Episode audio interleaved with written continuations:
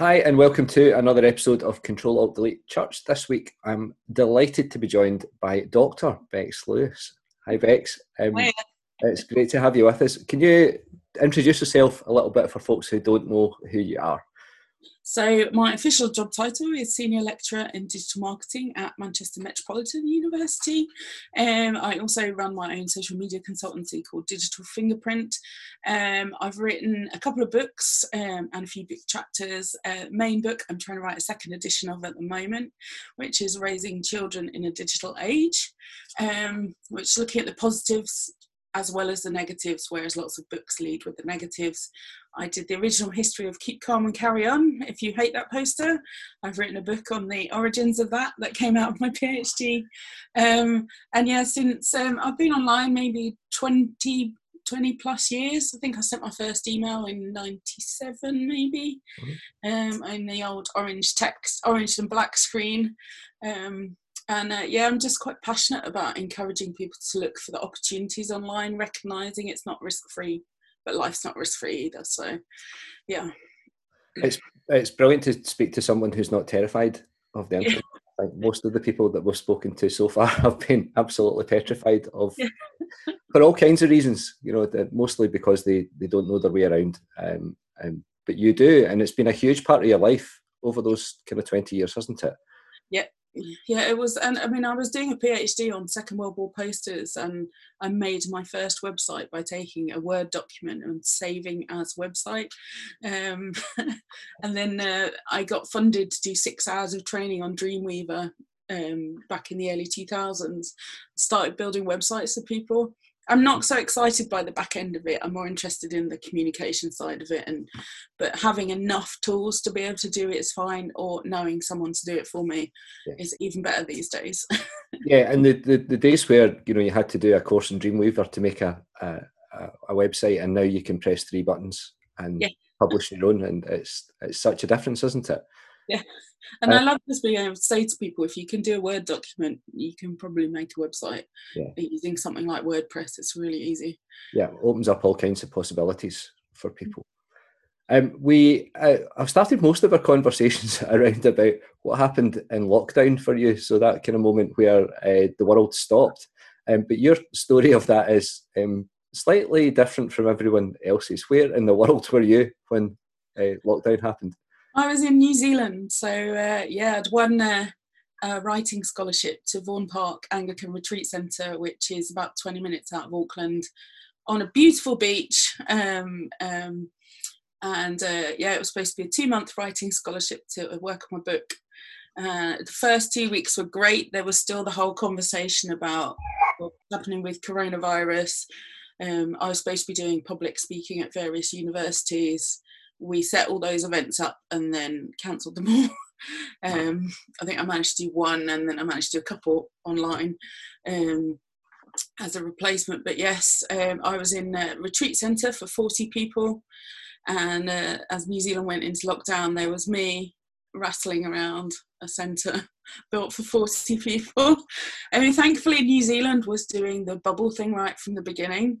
Um, so the chaplain at the centre lives on site um, so I was bubbled with his family right from beginning. So we were very careful for the first couple of weeks after his kids finished school. And then once we'd got through two weeks and no one had anything, we had kind of some meals together and went, you know, just able to have a bit more of a life rather than uh, rather than just getting squashed in there. But it was um yeah, I had people say to me, Oh, did you still get on with your reading and writing? And I said, Well, I tried, but I was trying to deal with insurance companies, the consulate, because all the flights had been cancelled, um, and my oncologist, um, because I was only supposed to be abroad for two months, and suddenly it looked like I was still going to be there, possibly in July, August, uh, and just obviously no one knew what was going on.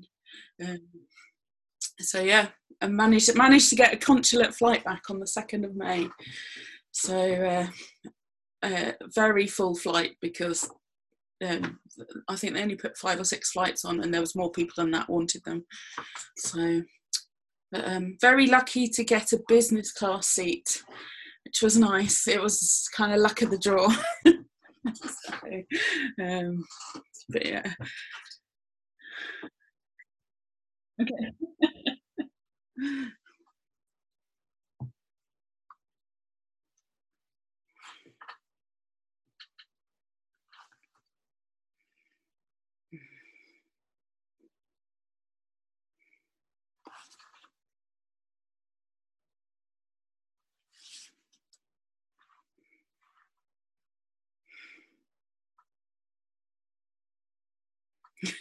Sorry about that. Right.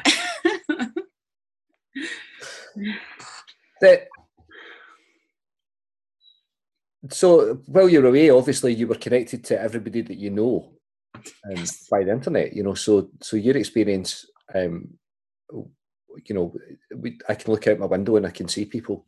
Um, you can look out your window there and, and see a beautiful beach, um, but you know, know people and everybody that you know is on the other side of the world. That's that's that's not great.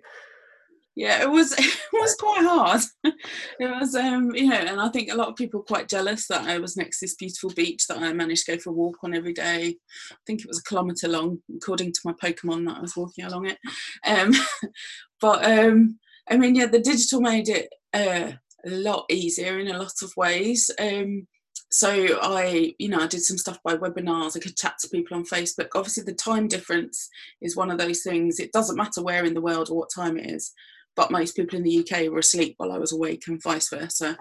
Um, but one of the things I did, particularly once uh, we got the message from the Foreign Office saying you should try and get home, and flights were like $83,000 one way, and just like, uh, uh, no.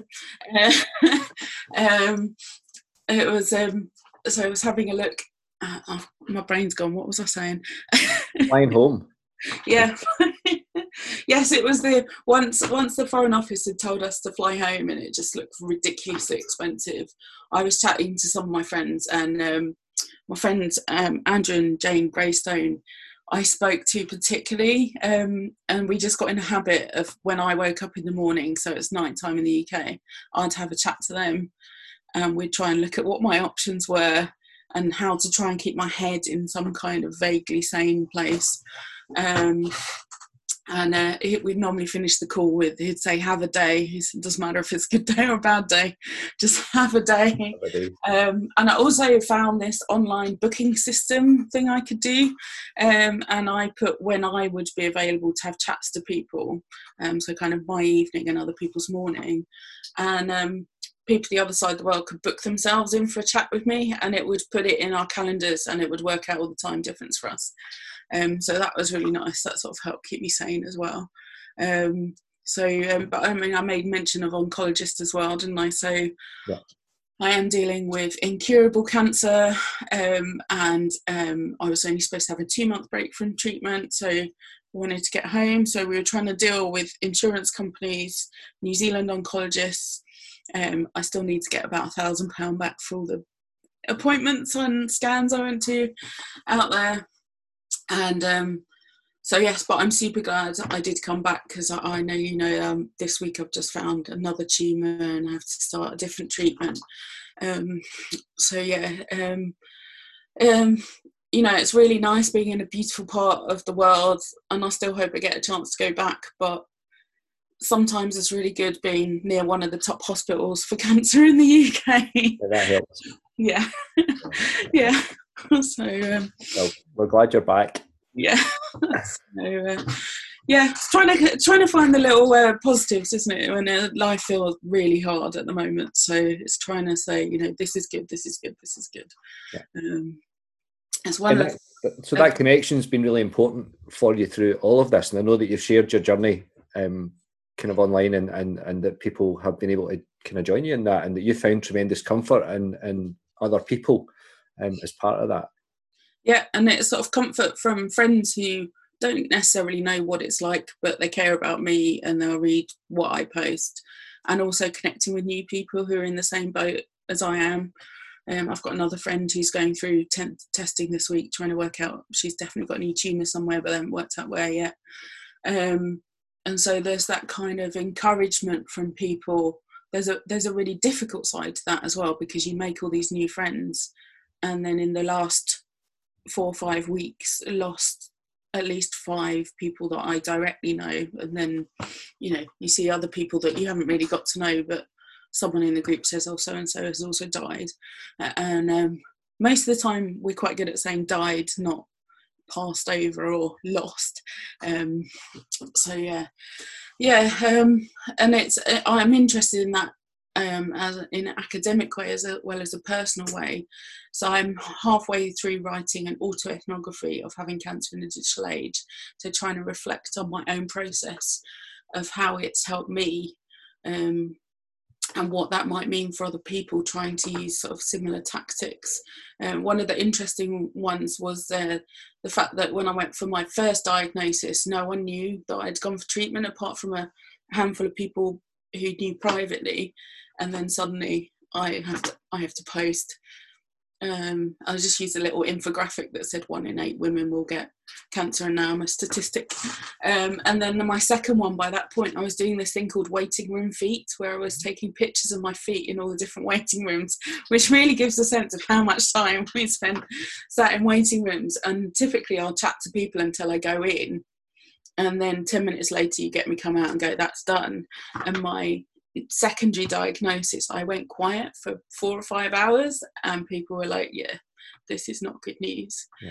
Um, so, and this, the one this week, um, I posted that I'd gone in, and just halfway down the conversation, I just put another tumour, and all I could hear was my phone buzzing while I was talking to the nurse to help. Um, so yeah, and we're also we're also trying to do a big bid um, finding out how cancer patients use social media generally um, and whether that impacts what they choose treatment wise, how it helps mm-hmm. kind of mental health wise. Um, and so I think there's quite a lot of work to be done there. I think I think a lot of medics uh, are are like a lot of people with digital. They just kind of go, "Oh, you're going to be sharing dangerous information." Um, we want to kind of we want to control this narrative and you're like you can't because the conversation's already going on elsewhere yeah i suppose that that i mean across the board that's one of the the concerns that people have with social media isn't it the, the, the kind of fake news stuff and that, that people um, take a tiny little bit of information that might be true but then add it onto something else that that makes it unhelpful and yeah. you know in that situation that's particularly unhelpful because then you end up with oh your treatment might look like this and uh, you know the I suppose one of the the things that people uh, who have no experience of, of cancer don't really get is that nobody's cancer is the same. Yeah. You know, and so every everyone's treatment is tailored specifically to them. Um, you know, so your experience isn't always going to be the same as someone else, even if you've got a very similar diagnosis. Yeah, and the same. I mean, so we'll go on. So I'm probably going to change my um, jug course, and so I'm going on. I'll be I'll be saying to the group who else has had this and what kind of things have you had. But we know that it might not be the same for me. Um, might have different side effects. But I guess one of the one of the joys of digital is you can have hundreds of people in a group. Um, so there's more chance of running into someone who can help whereas the physical groups groups you go to there's typically 10 of you yeah. maybe and um and I remember I went to um, Maggie's for some face-to-face groups um, after I'd finished my first run of treatment, and I was really surprised at the questions people were asking because I was like, I asked those online like the first week I got diagnosed. Um, if you're waiting this long to ask these questions, you're missing out on a whole lot. Yeah. Um, so and that i think that's what's driving the big project we're trying to do is i think a lot of people are missing the the kind of community benefits but also you know the kind of questions you can ask people and because i'm you know i'm in a group with people other people with secondaries and when i've said oh it looks like this treatment's not working anymore and they're ask your oncologist this question this question this question and it, it doesn't mean what they're saying is right but i now know to ask the question yeah yeah. yeah. One of the one of the uh, the nice little strategy, strategies you mentioned earlier on um, in passing, uh, Pokemon. Yes. You, you, are a Pokemon Go player. Yes. why? Why?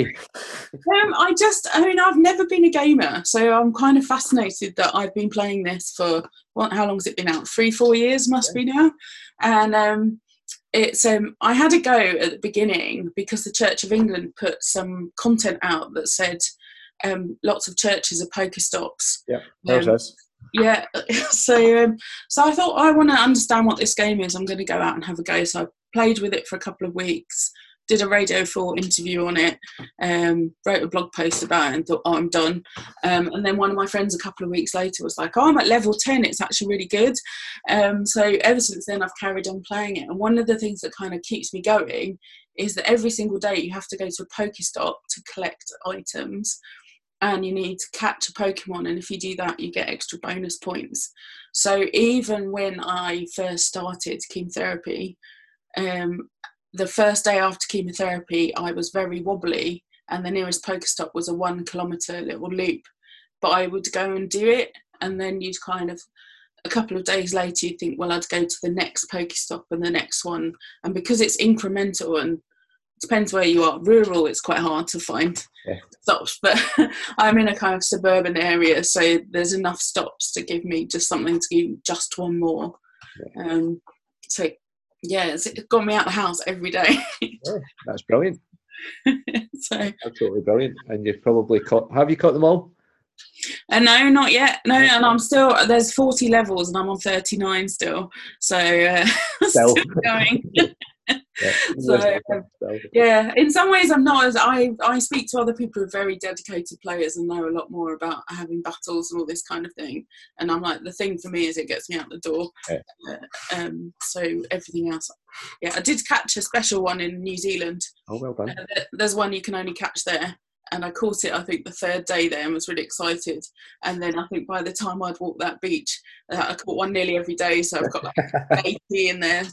Um, so I think it's called a Re- Relicanth or something. So um, so all this stuff this digital stuff um, the, the, the church around the world seems to have discovered um, yes. of it fairly fairly recently, um, yes. which isn't to say that the church hasn't been online uh, in the last while, but you know, obviously, as soon as everything shuts down physically, people look to, to the internet to be able to um, do things. Um, so, what what what kinds of things um, should we be looking at um, in in terms of even just the kind of trends in that? And that, you know, have you kind of noticed that people are doing particular things? Are they just trying to replicate life in real life? Online, or, or are there things that are, are kind of interesting about that? I think there's a mix of things going on. I think definitely when the lockdown first happened, people didn't really have time to think about anything much. So most places just tried to kind of replicate what they were doing. And to be honest, I think that's a kind of fair enough first move if you if you've not really done any of this stuff. And I've seen the same with universities. Uh, you know, people have just taken the lecture they've written, started doing the lecture and done it onto onto Zoom. Um, and I think people will take that at the beginning because it's an emergency. But I think if you think you've then done digital church, you, you haven't really thought about what it really is um, and need to think a bit more about what it really does. Is it, I mean, I guess, you know, I teach marketing, and in some ways, I think church is trying to do a marketing job. We're trying to market Jesus to people rather than our own specific church. And one of the things I think so, some people think marketing is like trying to sell people stuff they don't need, and there's certainly some of that happens. But actually, the best marketers are looking at what the audience really wants and how the product they have will fit best. So, if we're thinking about how do we reach people best with Jesus, then how do we do that using the digital tools that are available to us? And doing an online sermon may fit the button sometimes, and that may be what your group wants. Um, I thought it was quite interesting. I had a conversation with someone at the beginning, and they were thinking that they were going to use the church over the next town because they already were used to doing online stuff, so it was all professional. And actually, they realised that what people want in the middle of a crisis is they want some familiarity. So actually, they want to see their own minister and the people they're doing. Um, and so I think it's about finding out what what works for you. When I've come back to the UK, I have um, rejoined a URC church. Um, and when we're on, we're all on Zoom, and we only need two screens of Zoom because there's not hundreds of us. So that works really well for a small group. Um, and, and, so a lot of it is thinking: Are you a small church? Are you a big church? Um, one of my friends goes to um, All Souls in London. So they've been doing kind of fairly professional level stuff uh, online. And then this weekend, they are opening the church, but you know, there's going to be no singing in the church, yeah, all that kind of stuff. Um, so um, it's thinking about what really works because at the beginning of lockdown, actually, I felt really overwhelmed by the amount of content that was mm-hmm. possibly available. I mean, I've barely been to church for the last three years because I've been overtired or sick or immune compromised. And uh, I was like, oh, I could join lots of stuff. And I was just like, oh, it's too much, too much. And, you know, watching people trying to do the exact same service with just the minister maybe singing I'm like, yeah, this is not for me. Um, so I've enjoyed the Zoom stuff. I've rejoined my old house group from Durham. So I don't know what happens when they go back to meeting face to face. I guess I'll better find one geographically closer. But also, I was chatting to um, Sir Patty, who's the chaplain out in Vaughan Park. Um, so he was being encouraged to do something online, but he said, I don't just want to add to the noise with what's going online. Um, and so I, I came back from walk on the beach and I said to him, What is Vaughan Park supposed to be about? You know, it's a space where people can come to learn more, to relax, to enjoy the beach, to try and have a bit of breathing space. Um, so, how can we do that online? So, I've ended up setting up a little Instagram account, um, which comes from the chapel rather than the centre and he's been doing some short sermons. He did a couple of them in Samoan um, because that's his that's his language. And i just said you know there's a lot of art that's beautiful there. You get a lot of visitors you could talk to. Um, and and it's a kind of extension of the values of the place. And i think that's what i really want churches to think about. Yeah that, that kind of sense of who are we and what might that look like yeah. online rather than just let's replicate yeah. thing that everybody else is doing yeah, because um, I saw um, Miranda Threlfall Holmes tweeted yesterday that she's saying when her church goes back to having a physical space, they want to continue doing some stuff online, but she thinks that's going to be two different services. Yeah. Um, yeah, we've been having the same conversation because what I've been doing is sort of like what I would do in church, but it's not the same. Yeah. You know, it's it's you know, apart from anything else, it's sitting in my living room with my t-shirt on as opposed to standing in the pulpit wearing a dog collar. So it and immediately feels different um, to people. And, and people have commented on that. It feels like they're in my house and I'm in their house, which is a very different kind of dynamic. So, so you have to be aware, I guess, of of what's what's going on and that, and the way that you speak. Apart from anything else, it might be different. A different subliminal messaging, isn't yeah. it? Because yeah. it's I mean one of the quotes I always love seeing. I don't know if I can remember the exact quote, but Pam Smith, who's written the book on um, online ministry, from the perspective of being, I think, the first UK online minister for, um, so, so I want to say St Pixels, um, based in Oxford Diocese. And she's saying, you know, it's an every member ministry and it's very much about living our lives alongside each other. So whereas sometimes church in a building can feel like you turn up on a Sunday, say hi, how's your week, and disappear. The digital, if you can use it well with that, you can end up with a 24 7 church that's much more and it's much more powerful um, yeah because i guess one of the one of the fears of digital is that it's impersonal that it's you know the uh, I, I, it's hard to hard to explain what I mean. Um, it, you know that it's distant, that, that you don't know who people are. You know, I, I, I post a service on Facebook, and I only know who's watching it because my friends who are watching it come up on the side. The rest of the people that watch it, I have no idea who they are, where they are. Um, but at the same time, um, it offers an opportunity to be, um, lot, as you said, alongside people in a way that you just can't be all the time in the physical world because you know you've got this little device in your pocket that connects you to everybody you know if you want it to, and that opens up huge opportunities, doesn't it?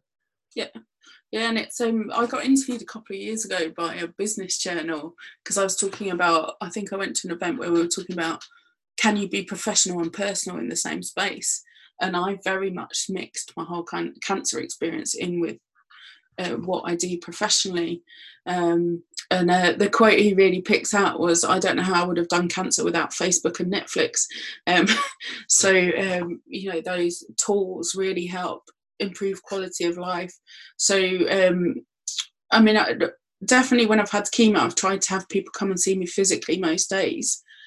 But you know, when you have chemo in the middle of winter, I had a whole week where everyone had a cold and couldn't come. Um, so, but you know, we can talk online, and I think I know people are talking about Zoom fatigue, but there is still, you know, that we can at least still chat to people. Um, I spent most of yesterday when I was trying to process. Spoke to my mum lives four hours away. Spoke to her for an hour. Um, you know, spoke to a friend who's just got back from Liberia, um, and she's speaking to her family in Australia. Um, so it's broken down a whole load of those barriers, which I think some people find quite scary. But I think quite a lot of the negative stuff will come out of early research into digital. Mm-hmm. So when you needed to be properly geeky and you'd sit on your own in a dark room for hours. Um, and I think people think you still do that. And actually, for me, I, whenever I've run my um, social media for the scared training that I used to do for churches, um, and I'd always say to people, most of the time when you say social media, people focus on the media and they say, oh, I don't do technology and all that kind of thing. And I say, actually, if you focus on the social and the communication side of it, it's actually about thinking about what you want to do and why, and how does the tool let you do that. Um, and we're not saying that every minister should learn how to use YouTube, Facebook, Twitter, Instagram, TikTok. I'm, I'm still waiting for some TikTok sermons. Uh, they're going to be interesting. Not done that yet. yeah. so yeah, uh, I have seen a couple of sort of Christian things come up, but I, I obviously haven't liked enough. The algorithm's quite um, quite fascinating on TikTok. I think I clicked a couple of nurse things and suddenly uh, yeah. suggesting 12 million more nurses to follow. And I was like, hang on, hang on. What happened to the, the other? Kind of early days of anything, isn't it? It kind of really skews your, um, your yeah. content. Yeah. So, yeah. and I haven't, I haven't got the patience to learn how to do all the TikTok dances. For people who don't know, TikTok is like you do dance challenges or you lip sync along to things mostly. Yeah. Um, Could do lip sync sermons. That'd be good. Yes, that would be it's just experimenting with stuff yeah. again, isn't it? Yeah. And having to do it in a really short because they're all really short. Um, and I think I think that's been part of my fascination with my PhD was posters, which obviously are very short messages, mm. and then Twitter really is still one of my favourite mediums. And I think because I like to write everything down and think about everything, I've got like loads of notes, and I'm like, how do I condense that into? Yeah, I remember when I was training, um, you know, the, the person that was doing our kind of uh, sort of preaching uh, course was like, you know, if you can't say this in a sentence, then, you know, the rest of it's just commentary around that sentence. You know, so if you can't say it in a tweet, then uh, you haven't focused enough. You know, if you don't know what this is about and you can't explain it to somebody in 140 characters, then you're you're lost and you've lost them too. So you know, all the rest, you know, might be interesting, but it's not about what it's about. So you know, those kind of like, like what's what's today's sermon about? That really helps me, you know, having to to compose a tweet to to to say, you know, this is what we're talking about today. Yeah. It's your takeaway message. yeah. Yeah. Yeah. It's a kind of summary, isn't it? It's that, you know, and and and um as you said, that there's so much noise at the moment, being able to kind of cut through that with things that people are actually interested in and discovering weird things that you thought nobody would be interested in, but they really are.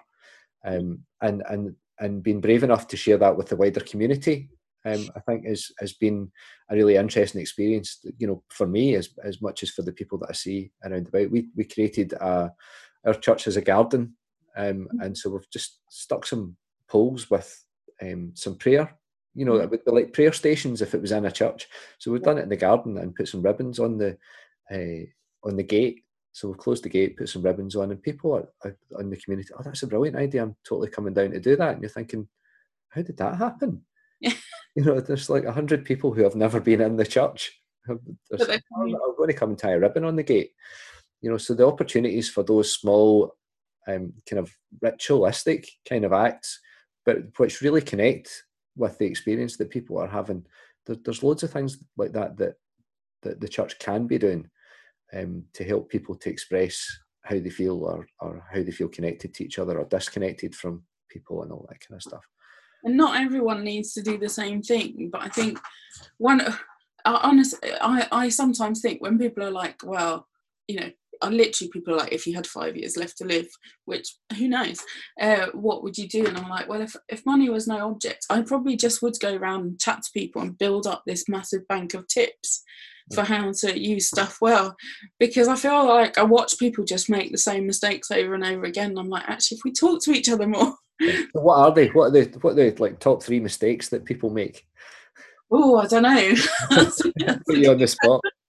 I mean, I think I mean the biggest mistake is not really looking at what anyone else is doing, is it? Isn't it? It's just it's like a bad student essay. They just re-summarize what I've done in the lecture, uh, rather than going and look at other books and and they think they've got this brilliant new idea, and you go and have a look. You're like, no, people have been doing that for 20 years, um, which I think some churches have been doing. They're going, oh, we could go online. No one else has ever done this. You know, yeah, is that? Have, have um, a confession in my uh, first degree. Uh, I studied community education, and we to write an essay about housing policy.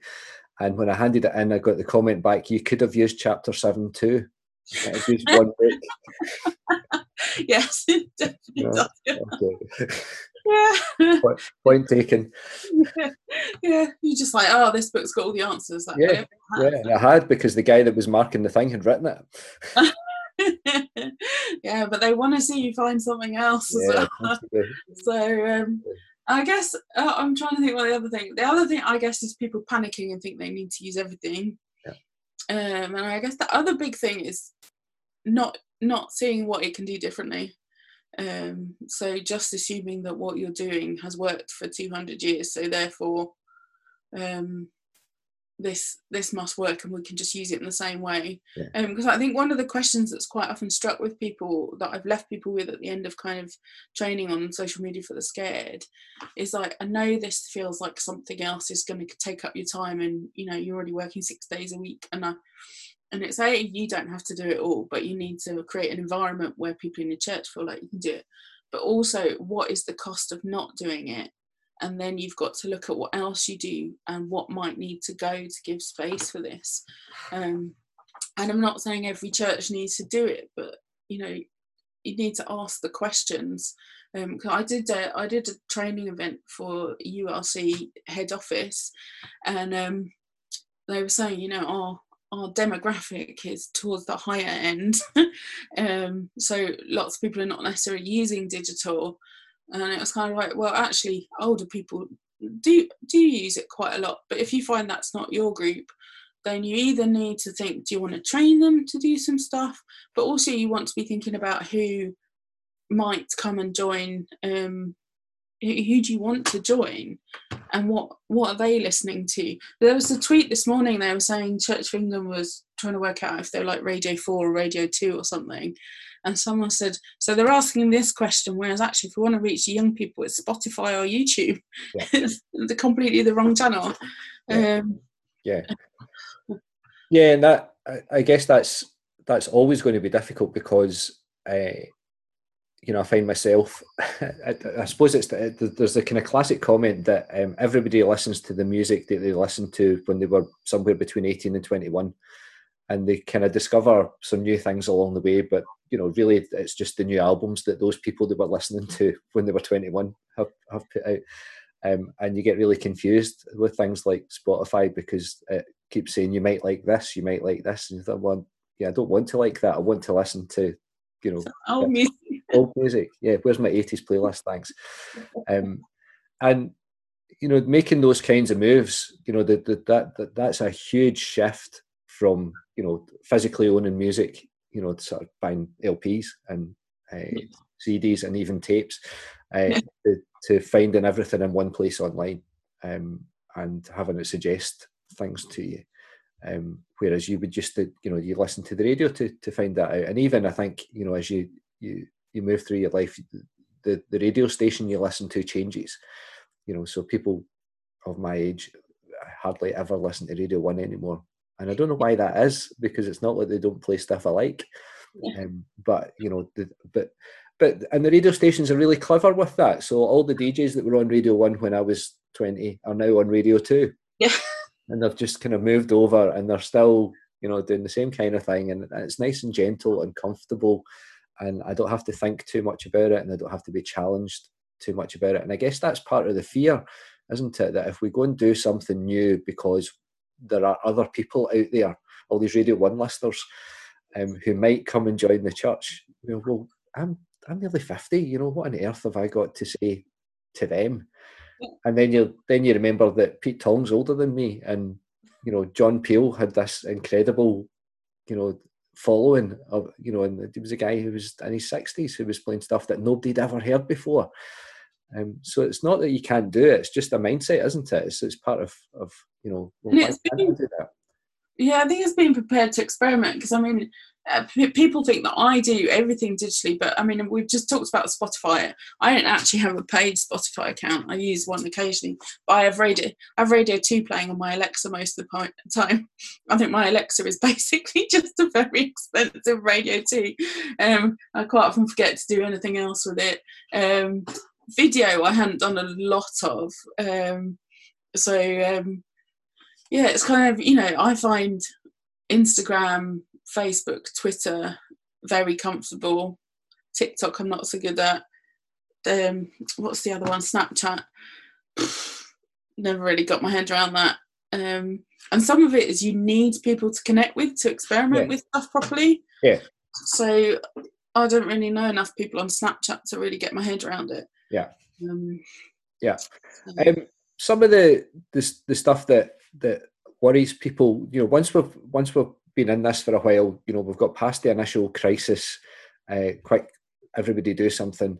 Um, people have started to have conversations about um, what does discipleship look like online. You know, producing worship is actually pretty straightforward. You know, it's you you you do what you would do, and somebody films it and you post it to YouTube. It's not that difficult. Um, but what what about this kind of um, idea that well, what if we're stuck here for a while? What if you know and I, I hate that uh, that idea, you know, that we're stuck here as if uh, as if being online is yeah is bad, you know, or it's it's not as good as real life, or you know, all the things that people say, um, which are really unhelpful and, and actually just incredibly untrue. And I think we're starting to discover that. So, what what does discipleship look like? Do you think on online? Yeah, I mean, part of it I think is the blending thing. I was just thinking back to when you said, you know, you're sat at home in your t-shirt and that's changed your relationship. And I think you'll find that when you go back into, you do have the building space. It's going to change. It might have broken down some yeah. Different barriers, which some ministers will like and some won't. Um, um, but I think um, the discipleship online. So I used to run the Big Bible Project where we had hashtag DigiDisciple. So what does it mean to be a disciple in a digital age? And a lot of that was thinking about how could you be a Christian online. I actually I wrote a piece in an academic journal kind of on this a couple of years ago, uh, Surveillance and Society Journal, and thinking about are we the face of God online? But that does that come with a pressure to be like this all the time? Or actually is it more about sharing the whole of life which is partly what i've tried to do with my cancer treatment is there's ups and downs um, in all of it. Um, so instagram typically is lots of people like looking super beautiful all the time and i put pictures of me i'll put a picture of me crying on the way out of the hospital on wednesday um, sort of trying to show the you know the whole picture of that. So it's thinking about um, how do we use it? Because I, I'm one of the things uh, I've thought about before. Um, Chris Rogers has done his "We We Are Just Making Disciples" mm. website, um, and he's talked about the difference between inner and outer kind of faith aspects, and how we can have digital helping with both of those. So outer is kind of evangelism, I guess, um, social justice. Um, feeding the sick, all those kind of things. Whereas internal is maybe Bible study, prayer. Um, although I find it quite interesting that Bible study for a long time has been seen as a very individual thing, hasn't it? Mm-hmm. And one of the things I really loved in lockdown is one of my friends um, went on YouVersion and invited me to do a Bible study with her. Uh, and there's about 10 of us now. And we just finished one yesterday and she went should we do another one? Um, because it's actually much harder much much harder to not do it. It's easier to go on because you know everyone else is doing their bible study that day. So um, you go on and join it. Um, so it's finding the right tools for that kind of inner and outer life and thinking about what the digital does. So I tend to argue that the digital amplifies pre-existing culture. Um, it might start to change it, um, but really, what you put in is what you're going to get out. Um, all, all, those ones and zeros. Um, so I was thinking about what kind of tools. I use an app called PrayerMate for prayers, um, and so I feed in a list of names of people. You can put people in different categories and you say, so show me three of these every day and one person from this category every day. Um, and some of it's just finding things in daily routine. So not a particularly Christian one. I've got an app that's three good things. So the last thing I do before I go tonight uh, to bed is yeah. write three things I'm thankful for. Yeah. Um, and so you know, even over the last couple of days, which have been really hard, there's things I can be thankful for. Yeah. You know, I live five yeah, miles from Christie, so. yeah, I mean that, that, that you said that's not a particularly Christian thing. That's where that's the basis of the examen prayer. Yeah. You know, so it, it, kind of is.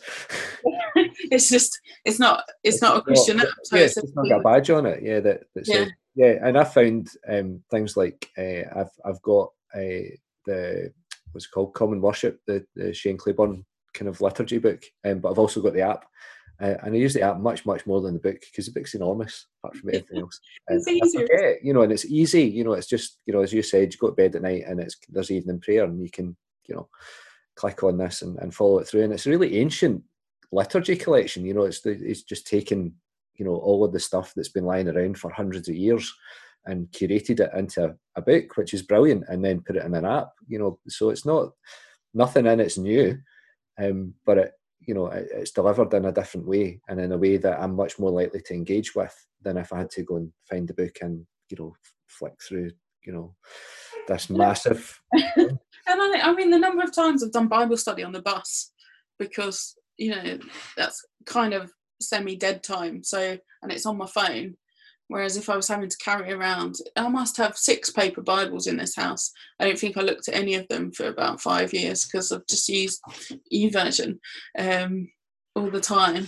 and yeah, it's the same even in terms of preparation. That um, so dogs again. Uh, you know, you got Bible Gateway first, and you can compare all the ver- you know rather than getting five different versions of the same passage out on the books, then you yeah. know, it's easier. But this is what I, because I sometimes think is they're not like a, a sermon bank somewhere. And I know the same as when I'm teaching a lecture, I'm always going to personalize it and it's going to come through. Um, but it's, you know, I heard people at the beginning of lockdown saying, oh, it's just taking me eight hours to prepare and upload my video. I'm like, is that the, is that the best use of your time um, at the moment? Um, so, but it's thinking about the other kind of daily stuff you can do it. So um, one of my uh, favorite verses is the message version of uh, Romans 12. Uh, 1 to 2, I think, which is take your ordinary everyday life and give it to God. And I see the digital as part of my ordinary everyday life. Um, but there's also the don't be so comfortable in it that you don't question how it works. So, you know, can we get more Christians who understand how it works, who can help us use it better, who can be software engineers, who can, you know, work for Facebook or somewhere like that and shape the culture there? Um, because people might say it's just a platform, but they're hugely powerful platforms, you know, built by a white middle class bloke. Um, and that's shaping people's conversations. And we're seeing aren't we over the last few weeks the the last couple of years fake news is a big concern and uh, black lives matter. Because um, i remember you know they were saying apps quite often are built by men. So like the health app on the iphone classically um, didn't have like a period tracker or anything on it when it was first built because no one had even thought about that because there was no women on the team. And even the step length is a, an average male step yeah. length. You know that kind of you know everybody's six foot tall and takes a one meter stride, obviously. so um, yeah, so um, you know, I'm thinking I, I tend to think about it sort of that discipleship is our lives and questioning where we fit in the whole so there's the actions we do every day online but actually can we fit into shaping society and culture in a bigger way?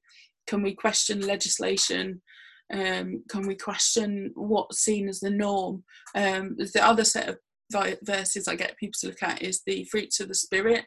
Mm-hmm. um, and say what does it mean to have patience and self-control online when it's a space when people just go ah. Um, so. Yeah, and, and often the reason why so many people disengage, they just kind of like you know, Twitter's just full of people who are really angry all the time, yeah. but it's not. You know, there's some really, really fascinating people on there who are, are talking about some really great stuff, and amongst all of the people who are really angry all the time. And you have to find the right yeah. People, but it's trying to find the right people without cutting off because the the echo chamber thing worries me.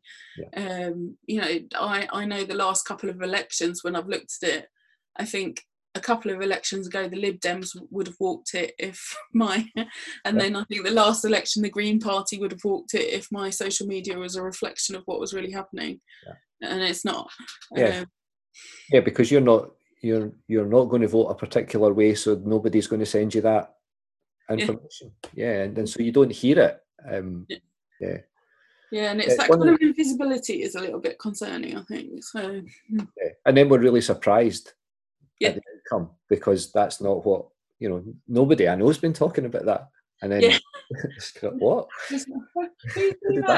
yeah, because I can remember. I think um, not long after was it long, long after Donald Trump had got in, uh, Janine McDonald, um, she was following Trump on like Twitter and Facebook, and she just she put a post up and she said, "Don't everyone think I've kind of gone to the to the other side?" But I'm like, I was so surprised by what people are saying. I need to understand yeah. what the conversation is for yeah. other people. How has this worked?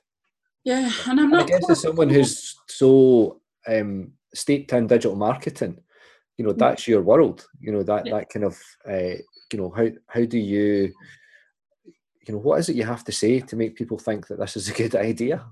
Yeah, you know, and somebody somewhere is doing a really good job of that. Yeah, yeah, and they're doing it because I um I did a paper about um uh, did an interview with the newspaper about the last general election we were having a look because it looked like Labour were doing a better job on social media because they were doing all the public upfront stuff. But the Conservative Party was spending a fortune on kind of secret ads and black ops, and it clearly paid off. Um, so um, it's it's looking beyond the, what people are doing on a daily basis and saying, "Hang on, what's going on?" kind of behind the scenes because i think that every time i see you know on twitter one of those kind of things that someone's been a real buffoon in the Tory party, and you're like, hang on, what what's going on behind here that um that they're trying to kind of hide behind news that's just creating noise and leaving no space for something else. Yeah, for a whole load of people, that buffoonery um, actually ticks their boxes and presses their buttons. You know, it reinforces what they already think, and somebody said it out loud. And even though if it's a buffoonery thing and they're going to apologise for it tomorrow, actually it's just reinforced. They won't hear the apology. They've yeah. heard someone else reinforce their their understanding of the world or their view or yeah. yeah.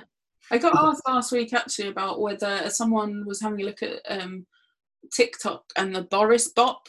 So that um, stay at home, go to work, stay at home, go to work, kind of, and loads of people have been doing variations of that on Twitter, on TikTok. And she was asking whether I thought that would change the next election. And I said, well, it's going to change the culture. And it's that classic thing, isn't it? Someone's, oh, it's only a bit banter.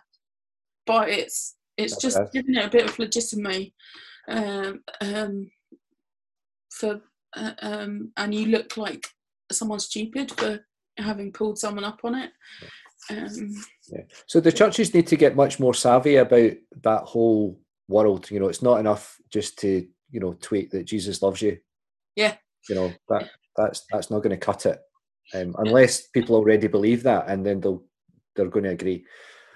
Yeah, and I think the big thing as well is um, and I think this is where a lot of ministers need to think about how do they help their congregations so people tend to think how do i get people to come to my church? And then in their head this becomes how do i get them to come to my facebook page and my website?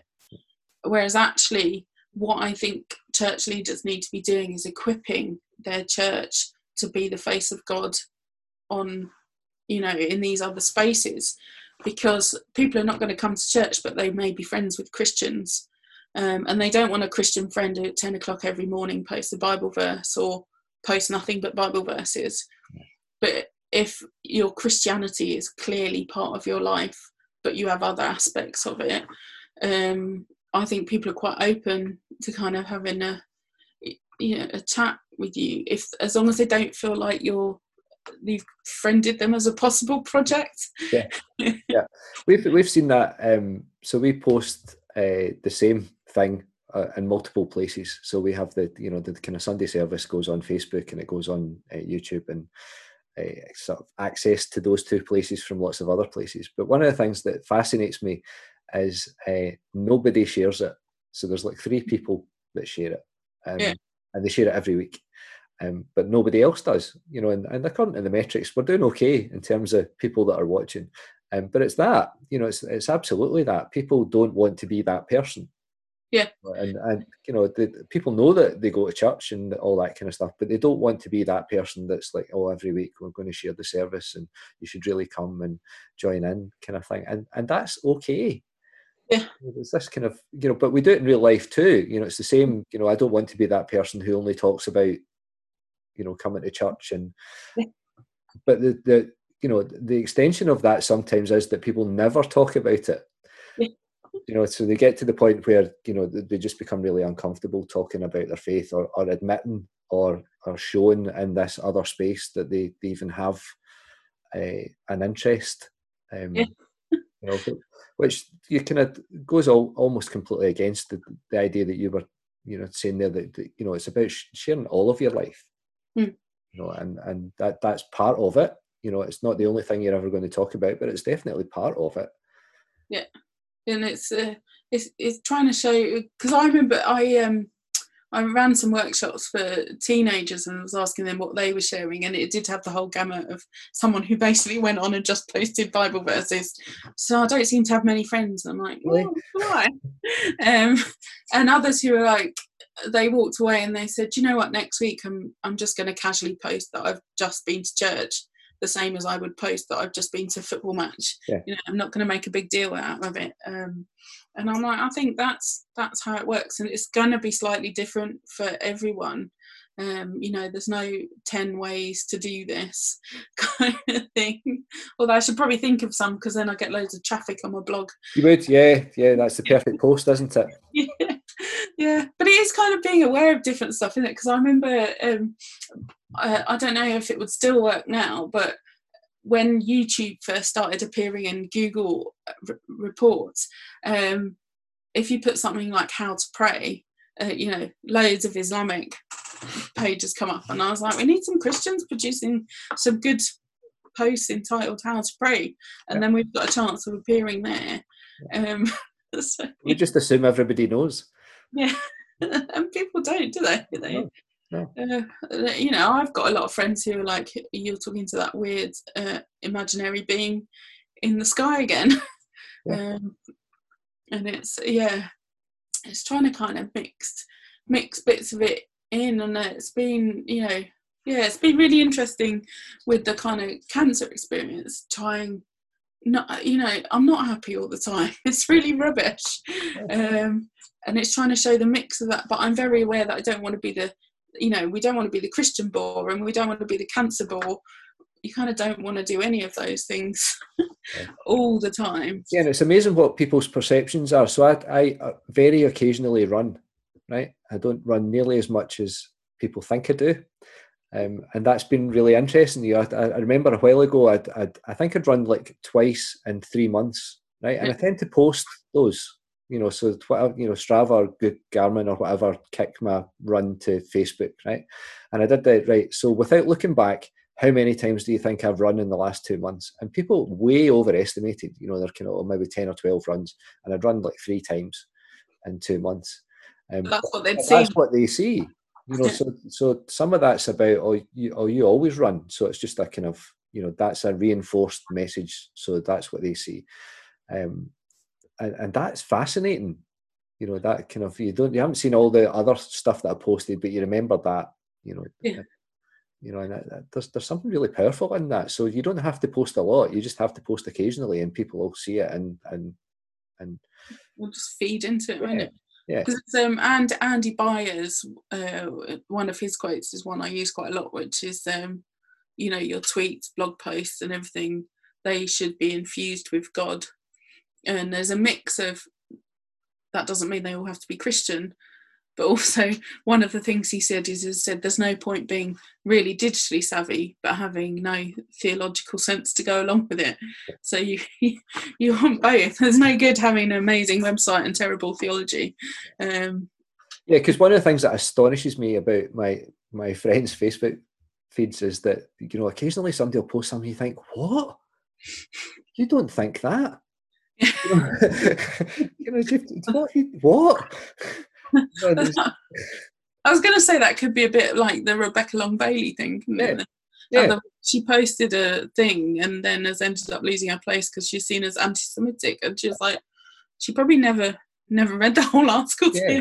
yeah, yeah, and that's part of the problem, isn't it? Or we don't think about, you know, who, where did this come from, and what's the agenda behind it? The yeah. thing that I've just shared, you know, it's, it's, it's as you said, just being a bit savvy about, you know, how you say things, and how other people will hear them, um, which is, you know, it's always one of the most difficult things I think about being online because somebody at some point is going to hear something that they'll take offence to, even if no offence was intended.